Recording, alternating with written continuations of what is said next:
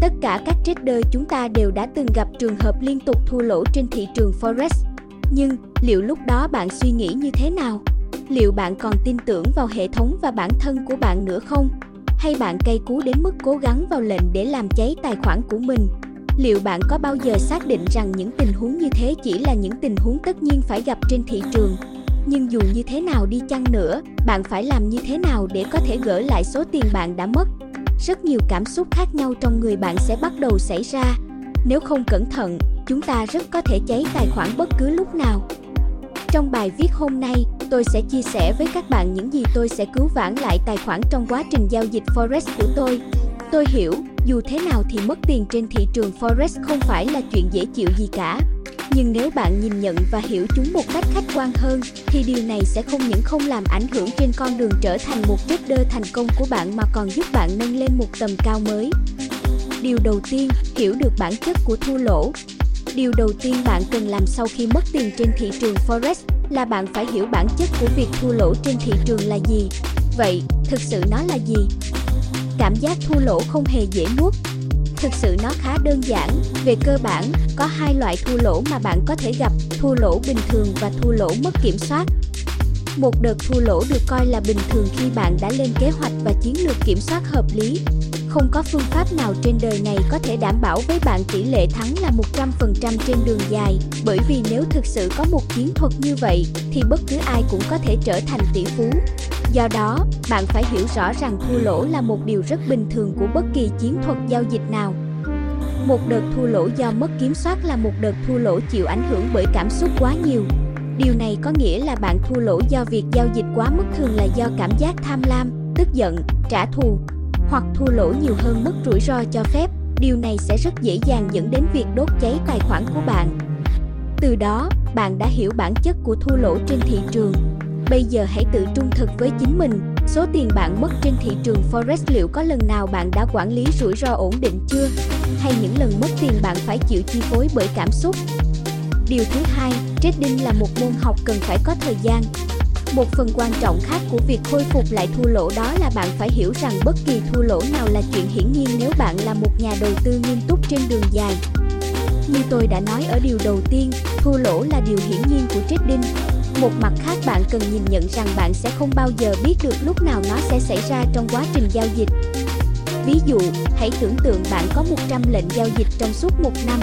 Bây giờ, hãy tưởng tượng tiếp 100 giao dịch này là các viên bi bao gồm các viên bi màu đỏ và màu xanh trộn lẫn nhau ngẫu nhiên trong một cái bình. Nếu bạn nhắm mắt và bốc đại, bạn sẽ không thể nào biết được nó liệu là bi đỏ hay xanh, đúng không? Và tất nhiên, bạn chỉ biết cho đến khi nào bạn nhìn được nó bạn sẽ không biết điều gì sẽ xảy ra trên thị trường. Bây giờ, hãy tưởng tượng viên bi màu xanh là những lệnh chiến thắng và những viên bi màu đỏ là những lệnh bạn thua lỗ. Nếu phương pháp giao dịch của bạn có tỷ lệ thắng 60%, điều đó có nghĩa là tỷ lệ thua của bạn là 40%. Nói cách khác, nếu trong bình có 100 viên bi thì có 60 viên xanh và 40 viên đỏ. Tuy nhiên, trong quá trình giao dịch, bạn sẽ không giờ biết liệu viên bi bạn chọn sẽ là màu đỏ hay màu xanh cho đến khi bạn nhìn nó. Chốt lại, bạn không thể cho phép bản thân bạn chịu những mức thua lỗ vượt mức bình thường. Đặc biệt, bạn không bao giờ được để cảm xúc cá nhân của bạn chi phối trong quá trình giao dịch. Điều thứ ba, cảm xúc tiêu cực trong giao dịch sẽ không giúp bạn cải thiện. Tiếp theo, hãy hiểu rằng nếu bạn đang rơi vào bẫy của cảm xúc khi thua lỗ và giao dịch quá nhiều, bạn sẽ không thể giúp bản thân mình vượt qua đợt thua lỗ. Việc của bạn đang làm chỉ làm cho mọi thứ trở nên tồi tệ hơn. Tôi biết rằng, để bạn hiểu được điều một và điều hai đó đã là một điều khó nuốt, nhưng ở điều thứ ba này còn là một điều khó nuốt hơn cả. Nhưng nếu bạn để những cảm xúc tiêu cực của mình sau những đợt thua lỗ, bạn chỉ càng lúc càng mất thêm nhiều tiền ở thị trường Forex này. Bạn phải có tầm nhìn rộng hơn, bạn phải nhìn cả khu rừng chứ không phải chăm bẩm vào một vài cây. Đừng để mình lạc lối bởi những tiểu tiết nhỏ bé, hãy giữ tâm trí của bạn luôn tập trung vào bức tranh lớn hơn.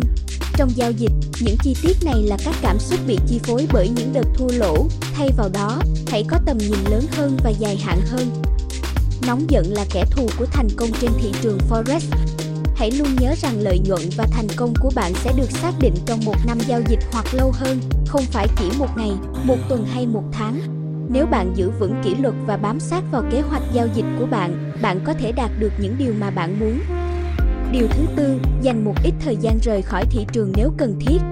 Nếu thực sự bạn đã giảm được điểm yếu về cảm xúc và trong trường hợp bạn chịu thua lỗ quá nhiều, điều tốt nhất để làm bây giờ có lẽ tốt nhất là nên dành chút thời gian để giao dịch và tổng hợp lại kiến thức của mình.